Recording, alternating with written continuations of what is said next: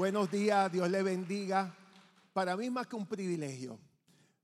Fíjate cómo está en un mismo espíritu. Vine combinado con el equipo de adoración. Yo decía anoche, Señor, ¿qué ropa me pondré? Y por la mañana, así de madrugada, cuando estaba orando, me venía a la mente esta ropita maravillosa. Y era que tenía, entonces estamos más combinados. Pero Dios es bueno, Dios es maravilloso. Usted sabe una cosa, le doy las gracias a la iglesia porque la atención ha sido desde el parking. Ha sido una iglesia que me ha atendido de una manera espectacular. Todavía no me he comido los appetizers porque yo pues si como y me siento lleno, pues entonces como que no fluyo. Eh, pero después fluiré en, en la unción del plato que me espera. Pero usted sabe una cosa, que Dios es bueno. Yo siempre digo que Dios es maravilloso. Yo estoy enamorado del Señor porque yo conocí este amor hace más de 35 años. Porque llevo 35 años sirviéndole al Señor para su gloria y su honra. Pero antes de eso, cuando Dios tocó mi vida, yo no le conocía y Dios empezó. Por eso, si a lo mejor tú dices, yo tengo un familiar que está pasando por este proceso, relax, déjalo en las manos del Señor. Porque Dios es un Dios poderoso. Usted sabe una cosa, yo siempre pienso que cuando usted arregla a alguien y esa persona después va donde su pareja y le dice a su pareja, oye, qué bien te ves, esa persona se siente contenta. Cuando tú le dices a alguien, qué bien lo estás haciendo, esa persona se siente demasiado contenta. Pero cuando tú le dices al rey de reyes y señor de señores, Señor, tú eres espectacular. Cuando tú mimas a Dios, todas las cosas cambian. Porque sabes una cosa, algo que yo aprendí hace muchos años, que en medio de la crisis que tú puedes estar viviendo, la clave es adorarlo exaltarlo y decirle, Señor, gracias. No entiendo lo que está pasando, pero yo te doy gracias. Y sabes una cosa, tu adoración cambia tu ambiente. Y a veces pensamos que el ambiente es el lugar, la iglesia, tengo que. No, no, no, es que el ambiente eres tú. Automáticamente, porque el Espíritu de Dios habita en ti. Y Dios tiene cuidado de todo. Y en este momento, ahí donde tú estás, vamos a mimar a Dios. Vamos a decirle esas cosas espectaculares que tú le dices. Porque sabes una cosa, a Dios le encanta que lo mimen. Porque Dios es espectacular. Padre, en el nombre de Jesús. Señor, venimos ante tu presencia reconociendo que no venimos ante cualquiera, que venimos ante el Rey de Reyes y Señor de Señores, ante aquel que se merece toda la gloria, toda la honra, toda la alabanza, toda la majestad y todo el señorío. Padre, venimos ante tu presencia en el nombre de Jesús, Señor, adorándote. Señor, quería, ah, para decirte, Señor, que estamos orgullosos de ser llamados hijos del Dios Altísimo. Señor, que no le servimos a cualquiera, sino al Todopoderoso. Señor, mi Dios, te damos gracias porque sabemos que tú estás en medio de tu pueblo. Señor, porque tu presencia ha estado desde el comienzo. Padre, en el nombre de Jesús declaramos, Señor, sanidad sobre los corazones heridos. Señor, yo te pido, Dios, que seas tú sanando las mentes. Cualquier mente que esté completamente distorsionada es cancelada en el nombre de Jesús y declaramos la paz tuya, porque tu palabra dice que tu paz, Señor, cubrirá multitudes de falta y tu amor también. Pero también tu palabra dice, llevando todo pensamiento cautivo a la obediencia tuya, Dios. Señor, en esta mañana declaramos cielos abiertos, declaramos tu bendición, pero sobre todas cosas declaramos el manto de tu amor. En el nombre de Jesús, amén. Vamos a darle un aplauso a aquel que se merece toda la gloria y toda la honra. Dios es espectacular. Usted sabe una cosa, hoy vamos a ir, a mí me encanta, bueno, me encanta sí, ir de window shopping. Cuando tú vas de compra y usted dice, me gustaría comprarme aquello o esto, o usted lo está analizando. Pero hoy va a ser un window eh, de shopping, es que el frenillo todavía no se ha levantado, pero es un window shopping diferente, porque vamos a ir a comprar un terreno. Usted sabe una cosa, a lo mejor usted dice, ay Vicente, eh, eh, Dios mío, le has orado a Dios porque quieres un terreno. Y a veces nosotros vemos y tenemos esta idea de este terreno y lo divisamos y decimos, ok, mira, este terreno, yo quiero comprarlo, tengo un plan con él, con él mismo. Pero no solamente es ese plan, ¿cuánto me cuesta este terreno? Ok, te cuesta tanto, ok. Pues entonces ya yo compré el terreno, ahora mismo voy y lo, y, lo, y, lo, y pago el precio, no me importa el precio que tenga que pagar y después de eso, tengo que cercarlo. Porque usted sabe una cosa, si usted no cerca el terreno, pueden venir invasores y se pueden meter en su terreno. Porque ese terreno determina que es posesión suya. Pero usted sabe una cosa, ser especial. Después que usted compra ese terreno, usted tiene que, de acuerdo al plan y el propósito que usted tiene con el mismo, usted tiene que empezar a remover esa tierra y a trabajar con ella para aquello que vas a hacer en el terreno. Así mismo pasa con nosotros. Cuando Dios nos divisa, dice, yo sé los pensamientos que tengo acerca de ti, pensamientos de bien y no de mal. Dios te divisa y Dios dice el plan y el propósito que tiene contigo. Porque a veces nosotros pensamos que Dios te cambia cuando tú, después que llegas al Evangelio, pero sabes una cosa, dice el Señor en su palabra, que Dios nos divisa desde antes de la fundación del mundo. Que desde que estábamos en, el vientre de nuestra madre, ya Dios sabía el plan y el propósito que tenía con nosotros. Porque Dios es un Dios que todo lo hace con un plan y un propósito. Después que Él te divisa, Él dice, ¿cuál es el precio que tengo que pagar por esa persona, por, ese, por ti? Pues ese, ese precio, hoy estamos celebrando la muerte y, resurrección de Jesucristo, pero usted sabe una cosa, ese plan, ese precio ya Dios lo pagó por ti en la cruz del Calvario. Por eso es que dice la palabra que nosotros somos carísimos, que somos real sacerdocio, nación santa, pueblo adquirido por Dios. Usted no es cualquier cosa. Usted es un hombre, una mujer de Dios. Pero en medio del proceso, después que Él paga ese terreno, Él lo tiene que cercar. Porque aún mismo dice el Señor en su palabra que nosotros somos posesión de Él que somos la niña de sus ojos. Pero usted sabe una cosa, a veces lo confirma en el libro de Job, cuando Satanás trató de ir delante de Dios para tratar de tocar a Job, y el, mismo Satanás le dijo a, Dios, ¿no le tienes tú cercado de balde? Hay un cerco que Dios te cubre y te protege. No solamente él te, divisa, no solamente Él te compra con precio de sangre, sino también tiene cercado tu vida.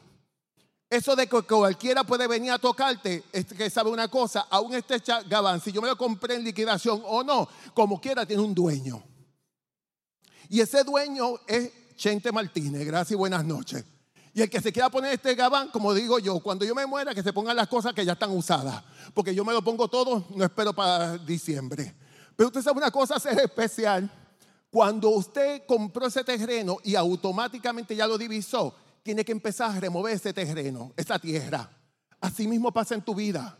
Hay momentos dados que nosotros no nos damos cuenta que Dios no solamente quiere sembrar en ti una semilla y quiere hacer un proyecto, es que Dios tiene que remover ese terreno porque a veces hay cosas que están enterradas, que están inutilizando ese terreno.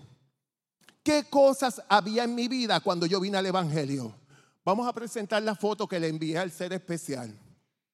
Usted sabe una cosa, cuando yo vengo al Evangelio, yo llego así. Así yo llego hace 35 años, siendo un transexual, teniendo el pelo largo, teniendo seno, eh, con silicón en las caderas y llamándome Priscila. Así yo vengo a Cristo.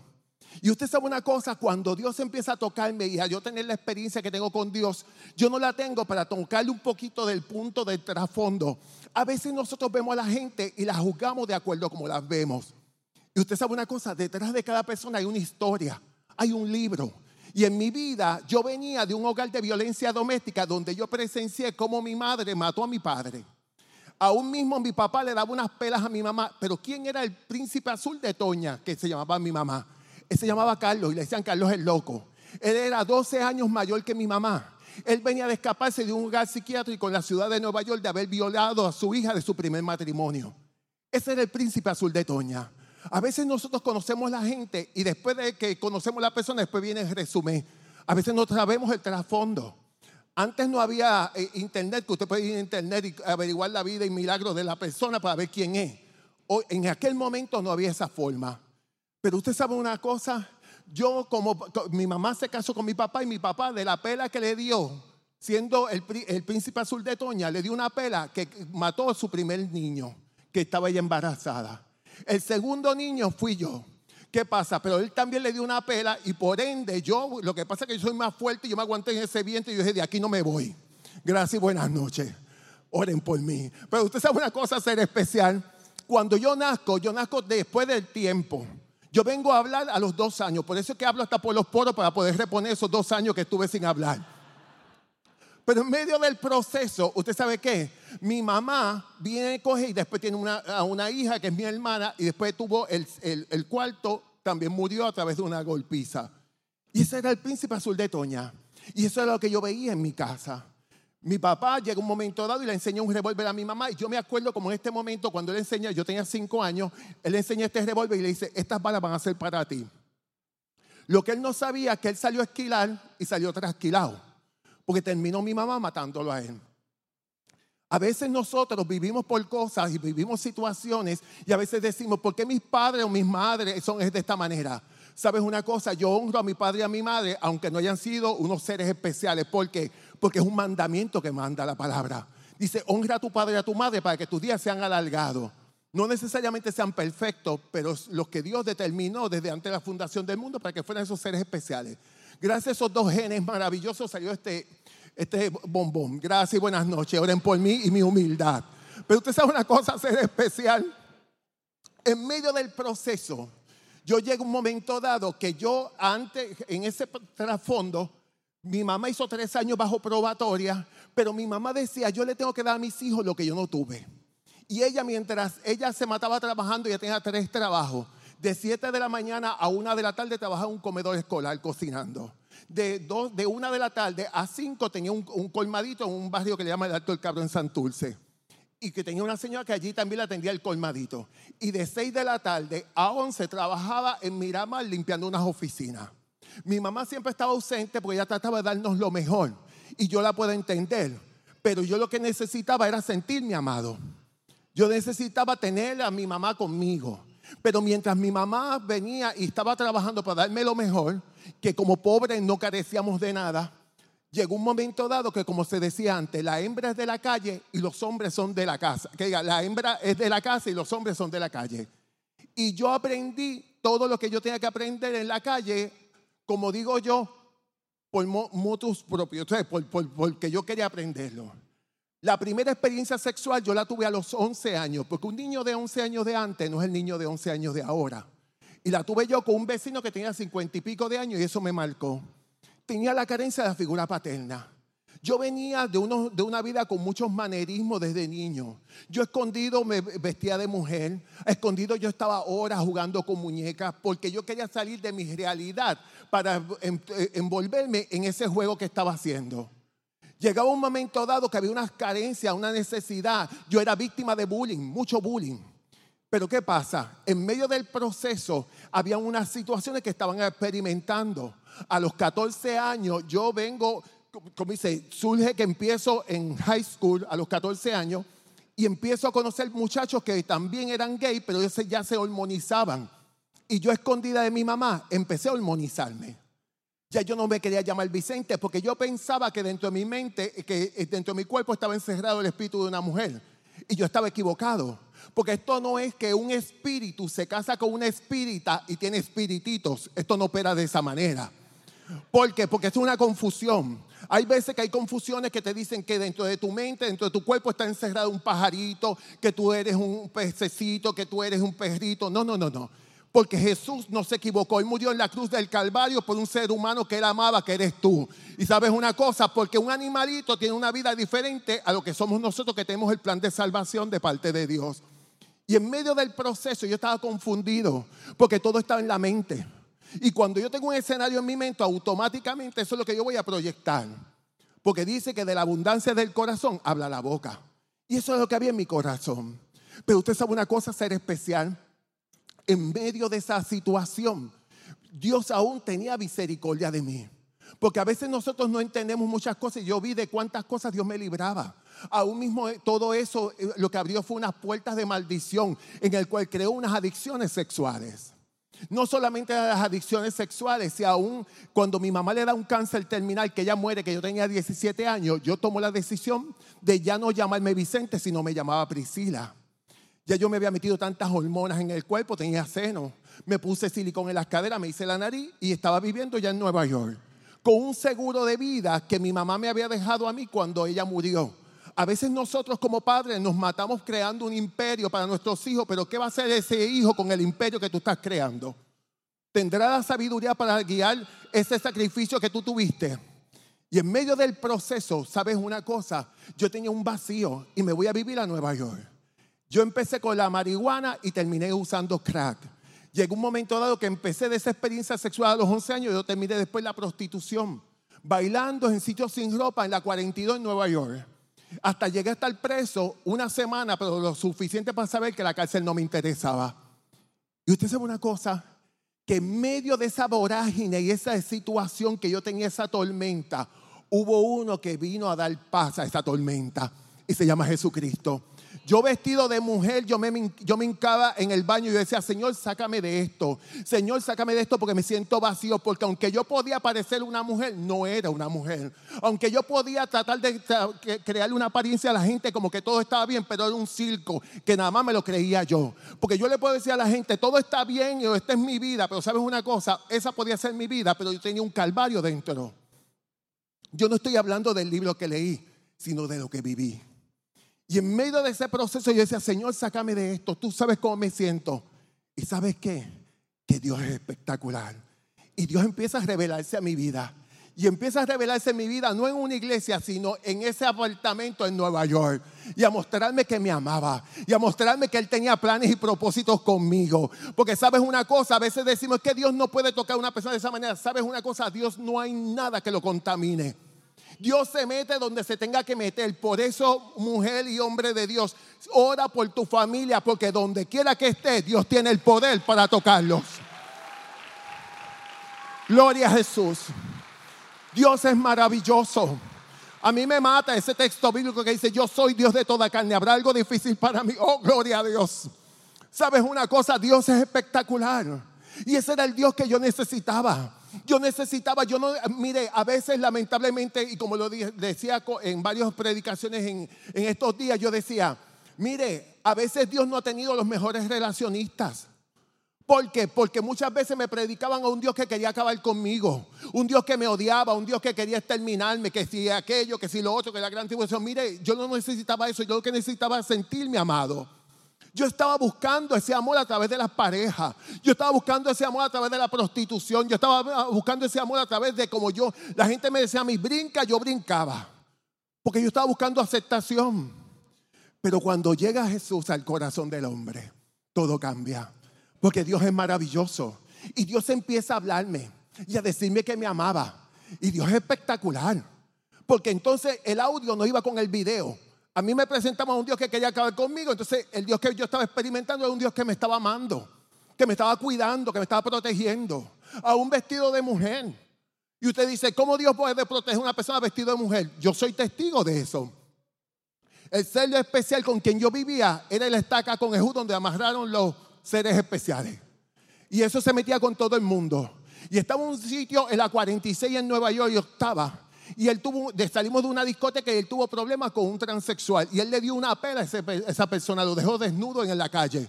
Y ese transexual sacó un, un, un, puñal y le dio una puñalada a él. Y como yo andaba con él, yo tenía eh, pues, un, un largo y empezó a apuñalearme a mí y a decirme que era mi culpa. No sé por qué era mi culpa. Que era mi culpa, mi culpa. Y empezaba y me seguía apuñaleando todo este lado salió corriendo, se fue y a mí no me tocó ni una sola puñalada y todo el cobo estaba, eh, estaba roto. Porque sabes una cosa, por eso te digo, Dios tiene el poder para cuidar a tu hijo y tu hija donde quiera que esté. A lo mejor tú dices, Vicente, yo crié a mi hija y a mi hijo con unas bases, pero sabes una cosa, hay que confiar, porque Dios es un Dios poderoso, un Dios misericordioso, porque para Dios no hay nada imposible. Dios conoce el vacío, Dios conoce la necesidad. Y en medio de ese proceso yo le pedí a Dios que me ayudara. Entonces yo vestido de mujer, yo le predicaba a la gente. Y la gente me miraban. O sea, busquen de Cristo, que Cristo ya viene. Y la gente, Y entonces yo decía, sí, sí. Entonces, ¿qué pasaba? Yo estaba como el endemoniado gadareno, que dice la palabra que cuando fue libertado por Jesús, dice que se sentó a los pies del maestro. Y el Señor le dijo, ¿qué haces aquí sentado? Vete y cuéntale a los tuyos cuán grandes cosas Dios ha hecho contigo. Y dice que él se fue por todo Decápolis publicando cuán grandes cosas Jesús había hecho con él. Y así yo estaba. Yo quería decirle a otros lo que Dios estaba haciendo. Porque cuando tú tienes una experiencia con Dios, tú, como tú quieres decirle a otros, mire, usted sabe una cosa, yo cada vez que voy a predicar a una iglesia, eso me llena de tanta alegría. ¿Por qué? Porque puedo decirle a otros lo que Dios ha hecho conmigo. Porque yo estoy orgulloso de Él. Porque Él no se avergonzó de mí. Él tuvo misericordia. Y si yo antes, midiendo, yo mido 6 con 4, imagínense este ser especial con unos tacos. Pues entonces, si yo no me avergonzaba antes de hacer unas cosas, porque yo me voy a avergonzar de decir cuán grandes cosas Dios ha hecho conmigo? Si Él no se avergonzó de mí, si Él me ha amado. Dios ha sido bueno. Pero usted sabe una cosa, llega un momento dado que entonces Dios viene y me habla y me dice, cuando llegues a Puerto Rico vas a tener una experiencia conmigo. Y yo no entendía, una experiencia contigo. Vengo yo y tengo un problema con el muchacho con quien vivía y termino regresando a Puerto Rico. Yo llego un 29 de diciembre del 87.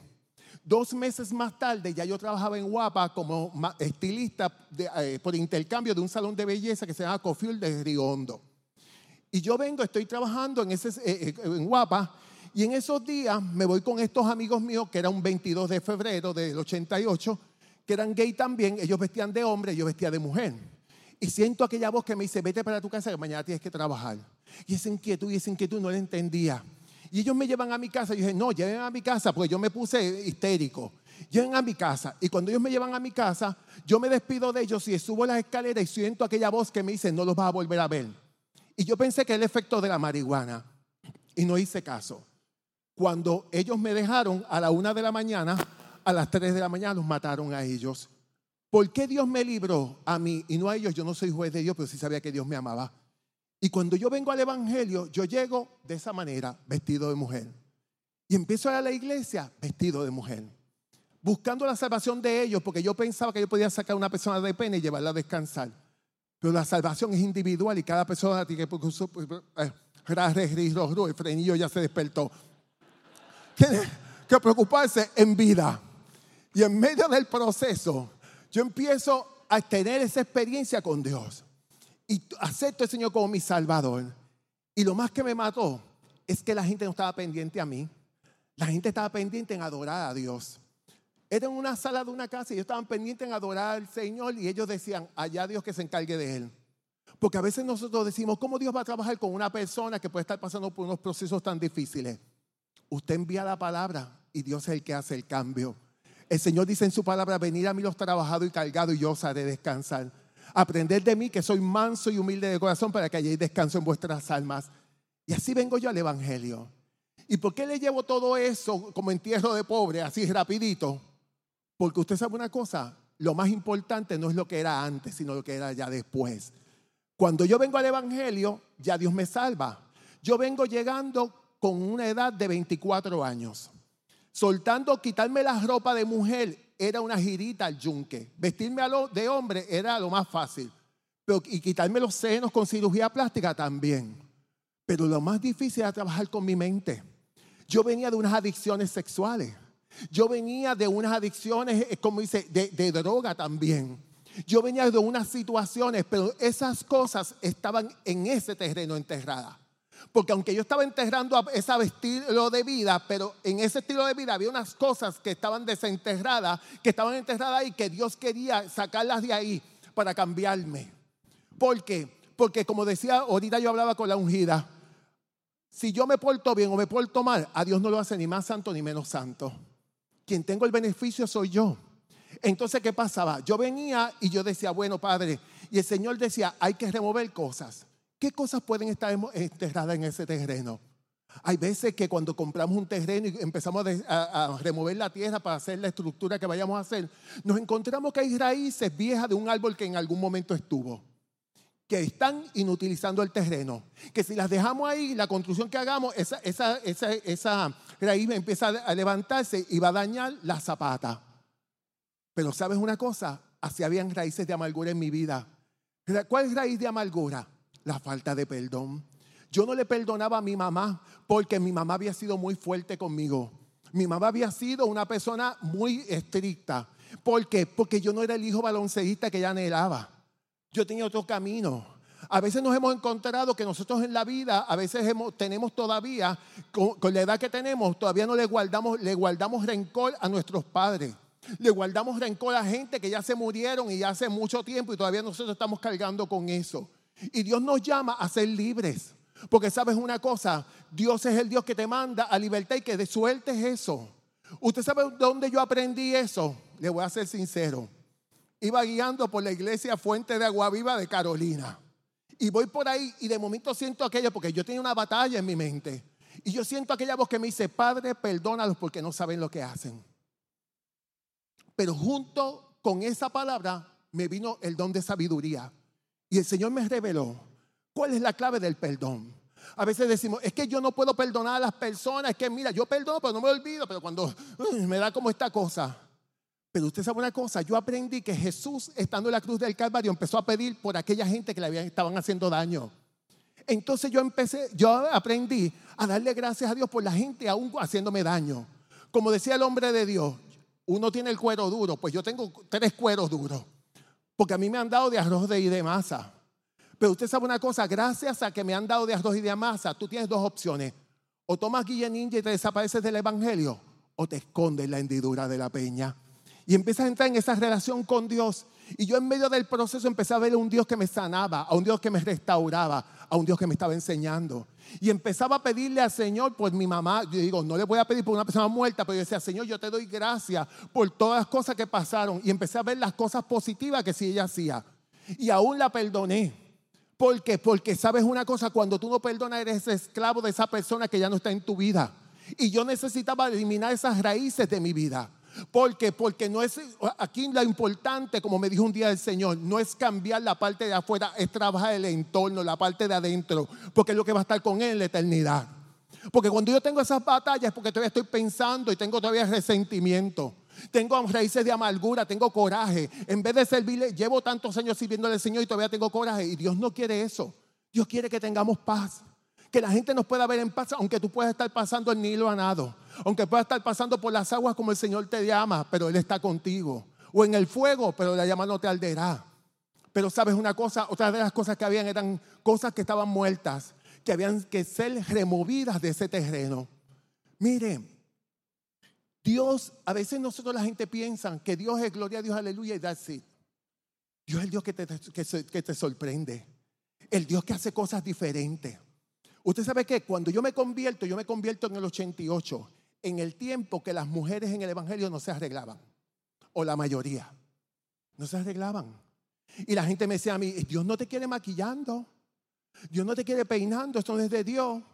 Pero una cosa es lo que me decían la gente y otra cosa es lo que Dios me decía. Entonces era una locura. Porque entonces la gente me decía a mí que Dios no me quería, yo los veía como hombres y mujeres de Dios, pero Dios me mandaba a arreglar artistas. No era cualquiera, era artistas. Yo me veo arreglando una Sophie, viajaba con Sophie, arreglaba a Yailin Cintrón, viajaba con Yailin Cintrón, arreglaba a Roselyn Sánchez, viajaba con Roselyn Sánchez. Aún mismo Roselyn Sánchez yo la atendí para el concurso de belleza que ella ganó los dos concursos y yo la arreglé para los dos concursos que ganó. Y Dios se metió en el concurso. Y tú dices, ¿cómo Dios se puede meter en un concurso? Pues sabes una cosa, cuando tienes planes contigo, Dios te pone a ti donde Él te necesita, no en cualquier sitio. Y Dios me había puesto a mí como peluquero. Entonces no era cualquier peluquero, porque aunque yo pues tenía un curso de nueve meses, pero con ese curso de nueve meses, hasta en estos días que me graduó ahora de administración de empresas en, en, Ana Geméndez, pues anuncio no pagado. Gracias, buenas noches. Gloria a Jesús. Pero con esos nueve meses de cosmetología, Dios me permitió tener todo el reconocimiento que he tenido hasta este tiempo. Porque Dios ha sido bueno. Porque el mejor relacionista público tuyo se llama Jesucristo. Porque te va a abrir puertas. Y yo me acuerdo que yo venía y yo arreglaba, mira, yo me acuerdo que Rosalind, y vamos a pararnos aquí un momento, yo la arreglaba. Y ella me iba a competir para mis petit. Y ella me dice, mira, que está este concurso y tú sabes una cosa, que allí, pues, yo dije, y de momento yo estoy arreglando y dije, ¿sabes qué? Que tú vas a ganar. Ay, ¿por qué tú dices eso? Yo no entendía nada de profecías ni nada. Digo, tú vas a ganar. Y entonces viene y me dice, ¿cómo que yo voy a ganar? Digo, pues no sé, lo siento. Me dice, pero Vicente, si hay treinta y pico concursantes, ¿cuál de todas más bella? Yo no sé si ellas están bellas también, pero yo sí siento en mi corazón que tú vas a ganar. Cuando termino de maquillarla y peinarla, yo vengo, voy para el concurso con ella y cuando vamos caminando, antes de salir, ella me dice, ora por mí, oré por ella. Cuando vamos caminando para el concurso, yo le digo, si te preguntan qué es para ti la amistad, tú vas a decir que el verdadero amigo que nunca falla se llama Jesucristo. Ella me miró así como rara. Cuando ella está entre las cinco finalistas, le preguntan, ¿qué es para ti la amistad? Yo por poco me desmembré así, empecé a caerme en canto. Porque después que tú dices las cosas, tú dices, ¿qué pasó aquí? Y ella dice, amigo es algo recíproco y mutuo. Y el mejor ejemplo de eso es Jesucristo, el amigo que nunca falla. Y yo dije, olvídate, esto ella barrió. Y ella gana el concurso. ¿Qué pasa? Ella tenía que ir a la competencia en, Tennessee.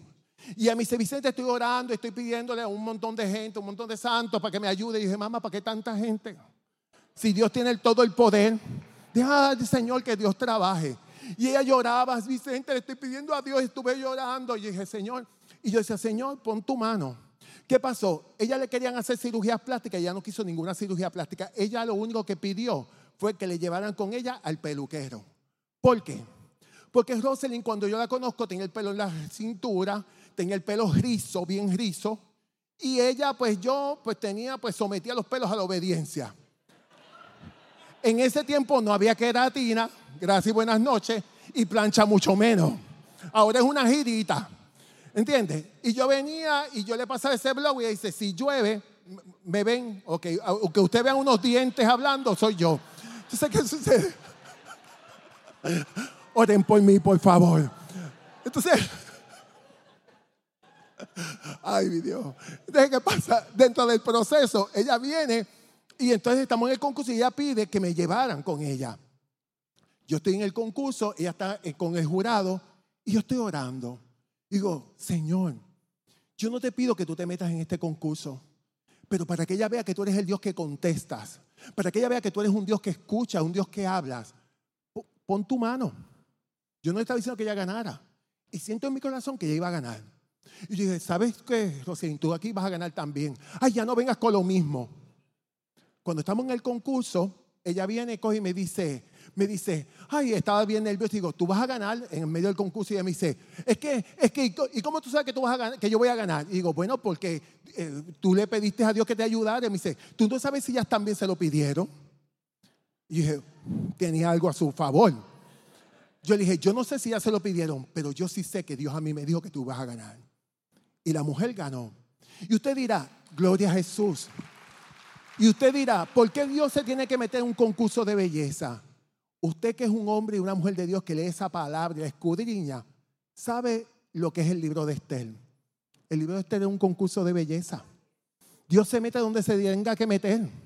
Porque aunque la gente lo puedan criticar, mire, yo doy unas conferencias para mujeres que se llaman Maquillando el Corazón. Y cuando yo las empecé a hacer, fueron hace 12 años. Y en ese momento, maquillar a una mujer en un altar era una herejía. Pero como cuando Dios a ti te pone donde te tenga que poner y Dios te da la estrategia, yo he visto cómo mujeres han sido liberadas en medio de esa administración. Porque mientras yo le aplico la base, digo, la base es el fundamento para un buen maquillaje, pero asimismo también la palabra es un fundamento en tu vida en los tiempos de crisis. Y lo voy desarrollando. Porque sabes, Dios es el Dios de estrategia el Dios que te da sabiduría para hacer cosas diferentes. A veces nosotros nos queremos más que imitar a los demás. ¿Por qué yo tengo que imitar a los demás? Yo no tengo por qué ser copia. Dios te da a ti un original. Yo me acuerdo que cuando yo me convierto, el Señor me habla y me dice que me iba a hacer figura pública y yo arrepentí al diablo. Eso no es de Dios. Y no solamente eso, sino que también me decía, me mostraba en sueños, yo trabajando con en Logroño. Y para los que saben que llevan muchos años en el Evangelio, en Logroño en ese tiempo era como una herejía. Porque él tenía un personaje que se llama el hermano Manuel. Pero cuando Dios quiere llegar a una persona, Dios hace lo que tenga que hacer. Y yo, entre todos los artistas que atendía, atendía a Hilda Santini. Y terminé arreglando a en Logroño. ¿Y quién terminó siendo el, el, productor de Mediodía Puerto Rico, programa que yo estuve por siete años, que no podían sacarme porque a mí no me querían ese programa? A mí no me querían. Pero cuando Dios tiene un plan contigo, aunque el mismo infierno puede tratar de cerrarte las puertas, ya Dios te las abrió. Y por encima de Dios no hay nadie. Gloria a Jesús. Pero Dios es un Dios que te da estrategia y lo que tú estás viviendo es que Dios te está dando herramientas. Yo trabajé 10 años a domicilio. Y cuando yo trabajaba a domicilio, yo atendía a gente artista, pero atendía a gente millonaria que me enviaban a buscar en aviones. Y yo con mi bultito iba y los iba atendiendo. Y ellos me decían, ajá. Y yo decía, ah, que como yo era antes. Y me dicen, ¿cómo tú eras antes? Ahí le contaba el testimonio, le tocaba la pandereta, le danzaba y después le recogía la ofrenda. Gloria a Jesús. Gloria a Dios. Porque si Dios, oren por mí, por favor. Si Dios te abre una puerta, es la estrategia que Dios te da. Pero ¿qué pasaba? Dios también me daba la sabiduría porque entonces yo me iba especializando en cambios de imagen. Ahora es una girita, pero en aquel momento había que fajarse. Y yo me acuerdo que cuando voy a hacer ese programa me dicen, no sabemos si te lo vamos a dar el segmento, pero sabes una cosa, pues vamos a que pues hagas un cambio de imagen allí. Lo que ellos no sabían era que ya Dios me había dicho que esa puerta él ya me la había abierto y que entrara por ella. Yo iba bien nervioso, temblando. Pero aunque estaba temblando, sabía que iba el respaldo de parte de Dios. ¿Y usted sabe cuál era el reto? Yo tenía que hacer un cambio de imagen en una hora y 20 minutos. Eso no es real. Porque un cambio de imagen que sea fuerte, tú no lo puedes hacer en una hora y 20 minutos. Pero cuando Dios te abre la puerta y Dios te da estrategia, porque el trabajador a domicilio me daba estrategia que yo lavaba el pelo a las clientas con la manguera en el patio. No era la manguera de presión que ya está ya aquí y yo acá. No, no, no. Aquí con el chorro y la tinta y brincándome los zapatos y el pantalón. Había un momento dado que tenía que lavarle el pelo a la clienta en la ducha y terminaba yo bañándome con la clienta porque salía más el agua de la ducha que lo que entraba. Pero esas incomodidades de lo que me están dando me estaban fortaleciendo para el plan que Dios tenía. ¿Qué sucede? Cuando yo voy a hacer aquel cambio de imagen, yo busco una mujer que estaba un poco destruida. Entonces, ¿qué pasaba? Ella tenía, ella tenía el pelo por aquí, tenía el pelo rizo suave, pero tenía rubia, pero el crecimiento era de este tamaño. Yo hice una estrategia, yo vine, cogí, le puse el tinte hasta la mitad de la cabeza y yo dije, el resto de atrás te lo voy a trabajar en el salón. Y vine y le puse el tinte y le, con pelucio de 40, tomé el, el, blower caliente y empecé a pasarlo para activar ese color. Ahí mismo la lavé rápido, le di una sola lavada, le puse el living condition, le acomodé el pelo y le hice un bob a mitad de cuello. Vine yo cogí, entonces le pasé el blower y dije, vístete, porque entonces pues si vienen a buscarlo mientras te estoy maquillando ya tú estés vestida. Ella vino y se vistió, yo vine y la maquillé. Cuando faltaban cinco minutos, y faltan cinco minutos, ya yo estaba terminando esa mujer. Cuando yo le solté el pelo y yo la presenté, Después que se terminó el programa me dijeron, esto es suyo, no me podían tocar. Y aunque, gloria a Jesús, gloria a Dios. Y usted sabe una cosa, no me podían tocar y ellos me dijeron, no te podemos pagar. Y dije, no hay problema. Pero cuando Dios te quiere bendecir, empezaron a aparecer los auspiciadores. Entonces yo en los focus group, yo era la vaca sagrada. Nadie podía tocar el negrito bombón. Gracias y buenas noches. Ni a Minguinguingui. Porque Dios es así. Pero usted sabe una cosa, ser especial. En medio del proceso donde Dios te pone, Dios es un Dios estratega. Y Él te pone con una estrategia y un plan y un propósito. ¿Y cuál fue el plan? Yo venía estando en el canal, yo me, ungía los zapatos por la, de parte de, por la parte de abajo y declaraba el canal para Jesucristo. Yo venía cuando iba, prendía las cámaras, porque ahora a través de las redes es maravilloso, pero en aquel momento la gente que entraba a televisión era porque estaba admitida. Y yo venía y presentaba, cuando iba a abrir las cámaras, yo venía y yo decía dentro de mí, Padre, tu gracia y tu favor. Y llegaba un momento dado que yo le hacía aquellos cambios de imagen a aquellas mujeres. Como el cambio de imagen era gratis, ella se tenía que aguantar la predicación en el camerino. Gracias y buenas noches. Pero usted sabe una cosa, allí yo lancé mi segundo libro cuando Vicente conoció a Priscila, que me llevó a Don Francisco, eh, eh, Don Francisco Presenta, a Sábado Gigante, a un montón de sitios a nivel internacional y Dios me abrió puerta. Porque cuando tú sabes que Dios te pone en un lugar, la clave del éxito es exaltarlo a Él. Cuando tú lo exaltas a Él, no hay forma que no se abra una puerta, porque Dios es un Dios poderoso, un Dios misericordioso. Y aunque la gente me decía a mí, yo vine y yo dije, yo quiero ser de pueblo. Aunque yo venía de pueblo, pues yo venía del Alto del Cabro en Santurce. Pero usted sabe una cosa, yo quería verme de pueblo. Y yo vine a creer el negrito bombón. Y la gente me decía, que eso es una cafrería. Y los peluqueros, amigos, me decían, ay, Dios mío, eso es una cafrería. Y eso como ir a domicilio, eso es como ser un sirviente. Y ese sirviente desayunaba en una casa, almorzaba en otra, comía en otra y usaba la luz y el agua de la clienta. Cuando Dios te da una estrategia, cuando Dios te da una estrategia de negocio, believe me. Entonces, ¿qué pasa? Hoy estoy bilingüe, gracias, buenas noches. Entonces, en medio del proceso, empecé a ver a Dios manifestarse, a Dios abrirme puertas y Dios ha sido bueno. Yo te digo algo, en medio de este proceso que he vivido, ha sido un privilegio servirle al Señor, porque Dios es bueno. Porque en medio del proceso Dios también me enseñó a trabajar a domicilio, a depender de Él. Porque si tú no, a ti no te llaman, tú no tienes cliente. Entonces Dios me iba, se iba regando la voz y Dios poniéndome en gracia y favor y veía la provisión de Dios. Pero hay momentos dados que Dios te seca, te seca una fuente y es porque ya Dios hincó otro pozo con un plan y un propósito. Y Dios lo que empezó es abrir puertas, abrir puertas y mostrarme su provisión. De que Él quería que yo viera cómo Dios es un Dios que provee. Un Dios que se mete en tus antojos. Porque uno dice, pero ¿cómo Dios se va a meter en mis antojos? ¿Sabes una cosa? Yo quiero que tú entiendas que Dios es mucho más allá que gloria a Dios, aleluya. Dios lo es todo. Dios es maravilloso. Yo aún mismo, como yo trabajaba para Él, yo decía, Señor, Dios me daba hasta la sabiduría en trabajos de, color. Y usted dirá, ¿cómo Dios se va a meter en eso? Aguántese que aquí que vamos.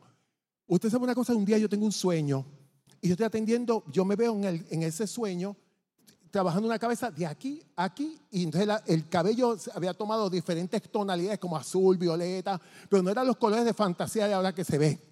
Era que se veía que se había dañado ese pelo. Y yo trabajaba a domicilio y cuando usted trabaja en un salón de belleza y usted daña un pelo, usted lo que hace es, vengo ahora y te vas a la apartata y lo consulta con otros compañeros. Mira, dañé este pelo, ¿qué hago? Pues mira, mezclate esto y ponte esto y tú llegas, ay, sí, te voy a poner esto.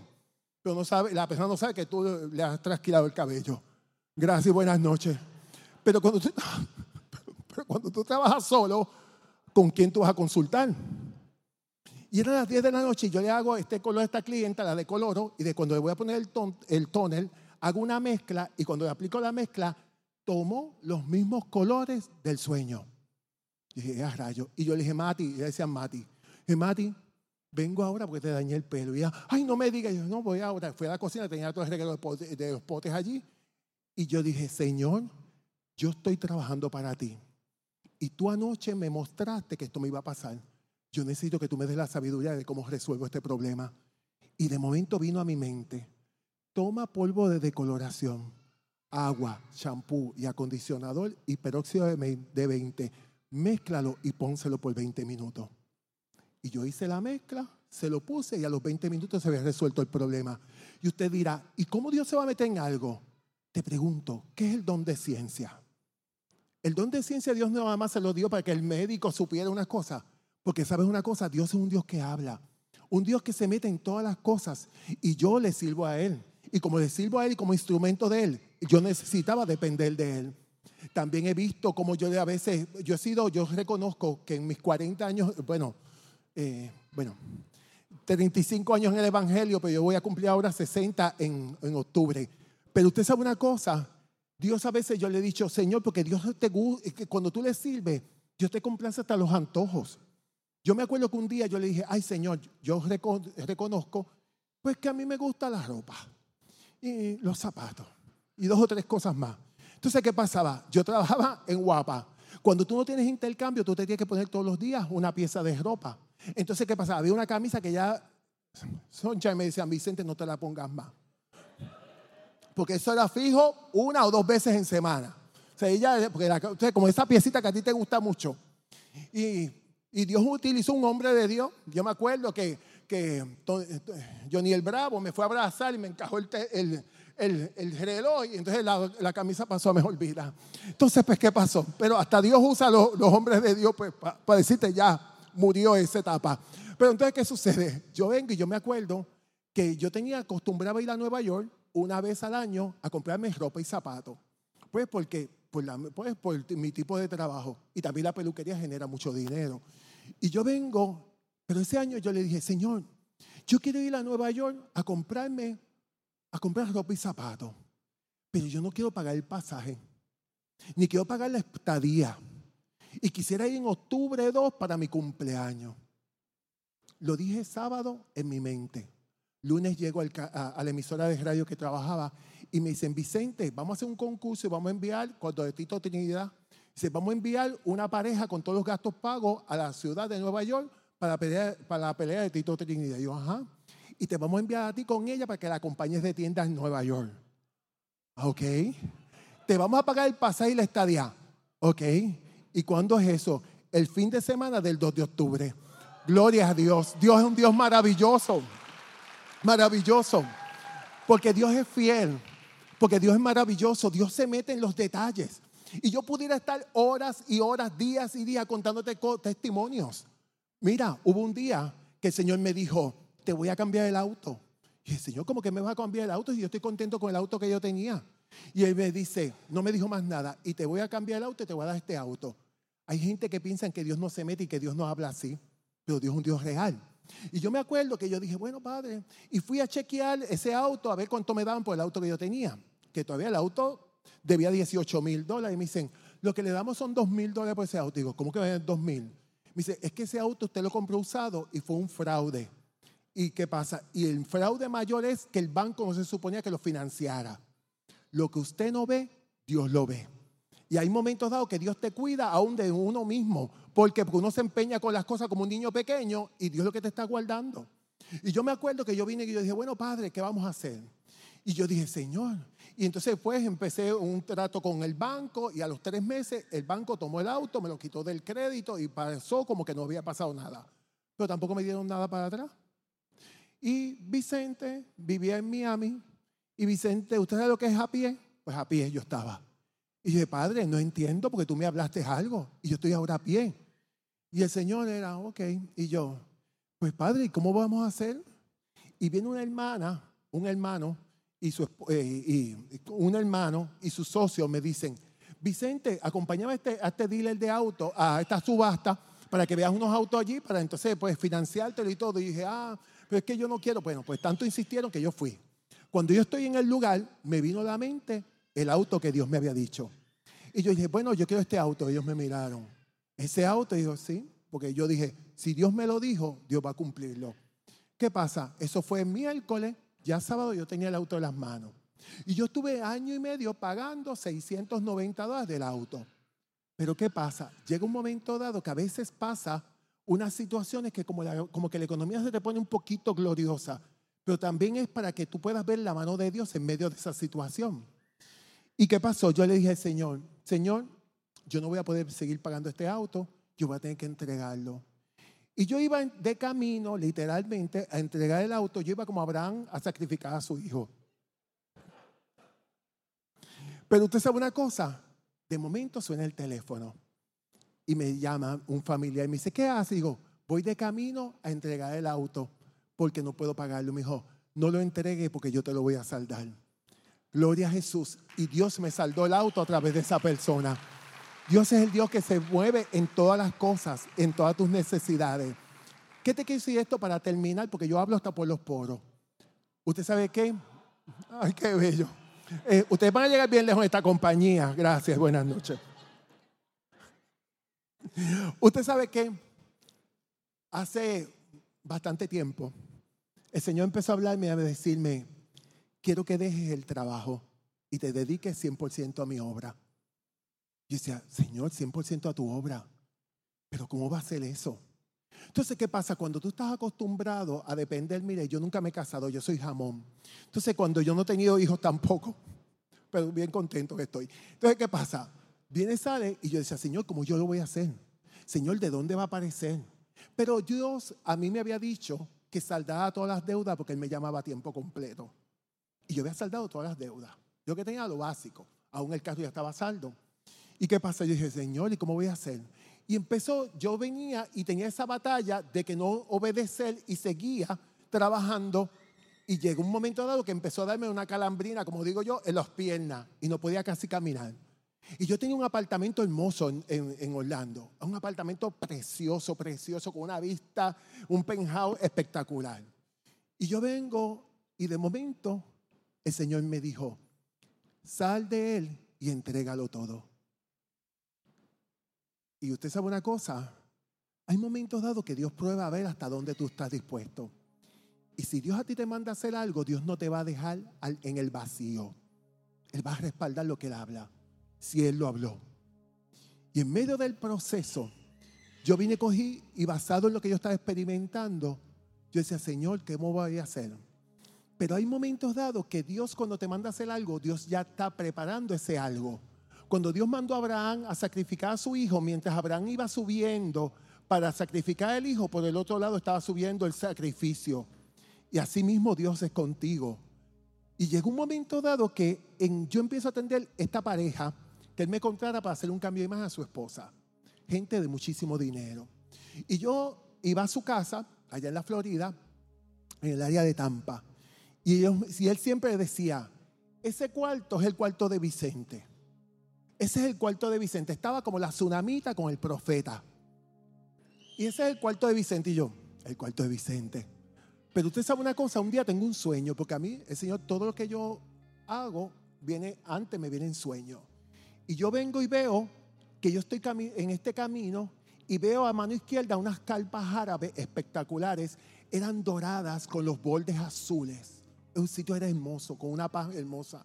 Entonces que de momento yo llego a esta casa, que era una mansión grande, y está esta mujer. Y yo levantaba la vasija de, de bronce, yo tenía una vasija de bronce y no tenía la base. Yo la levantaba y el bronce seguía saliendo de la tierra. Es algo que a mí me impactó. ¿Qué pasó? De momento me veo en Israel y estaba, estaba el sitio hermoso. Y yo dije, Señor, no entiendo.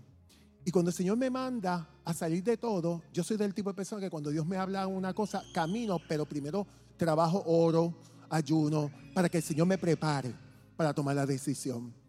Y cuando dije, ya llegó el momento, llegó el momento. Usted sabe una cosa, ser especial. Cuando tomo la decisión, yo vengo y regalé todo lo que había en ese apartamento y entregué el apartamento porque era un apartamento rentado. ¿Qué pasó? De momento, yo vengo y me veo en la calle, en el auto que el Señor me regaló, con los documentos y la ropa. Y dije, Señor, ¿y ahora para dónde yo voy? Y trató de venir tristeza. Y yo dije, espérate, que Dios no es loco.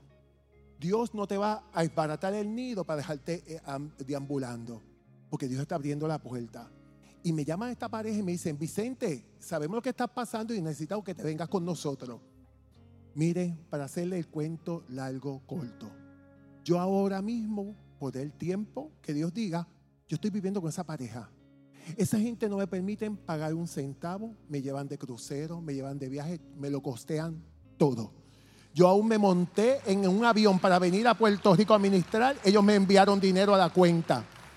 Y usted sabe una cosa, Dios ha sido bueno. Y Dios ha sido bueno y mientras tanto dure ese, e, e, ese proceso, Dios me, después me llevará al otro proceso. Porque ¿sabes qué?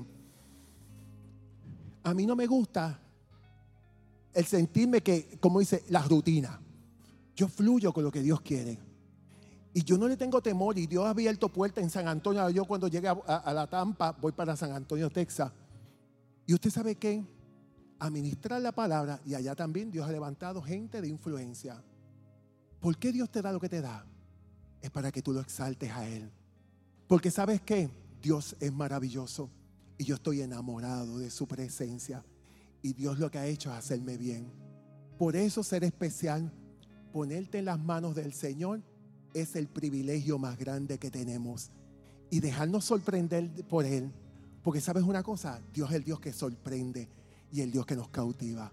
Que el Señor te bendiga y recuerda que te amo hasta el último cielo. Gracias por conectarte con nosotros. Ha sido una hermosa bendición poder compartir contigo la palabra de Dios. Te pido dos cosas. Número uno, comparte con alguien más. Que otros también puedan ser bendecidos por la palabra. Y número dos, envía tu ofrenda para que podamos continuar llevando el mensaje de fe y de esperanza a tanta gente que lo necesita. Lo puedes hacer a través de ATH Móvil en donaciones, Fuente de Agua Viva Vega Baja, o a través del PayPal, Fuente Vega Baja. Si no das, no pasa nada. Pero si das, Él ha prometido abrir las ventanas de los cielos y derramar bendición hasta que sobre y abunde. Muchas bendiciones.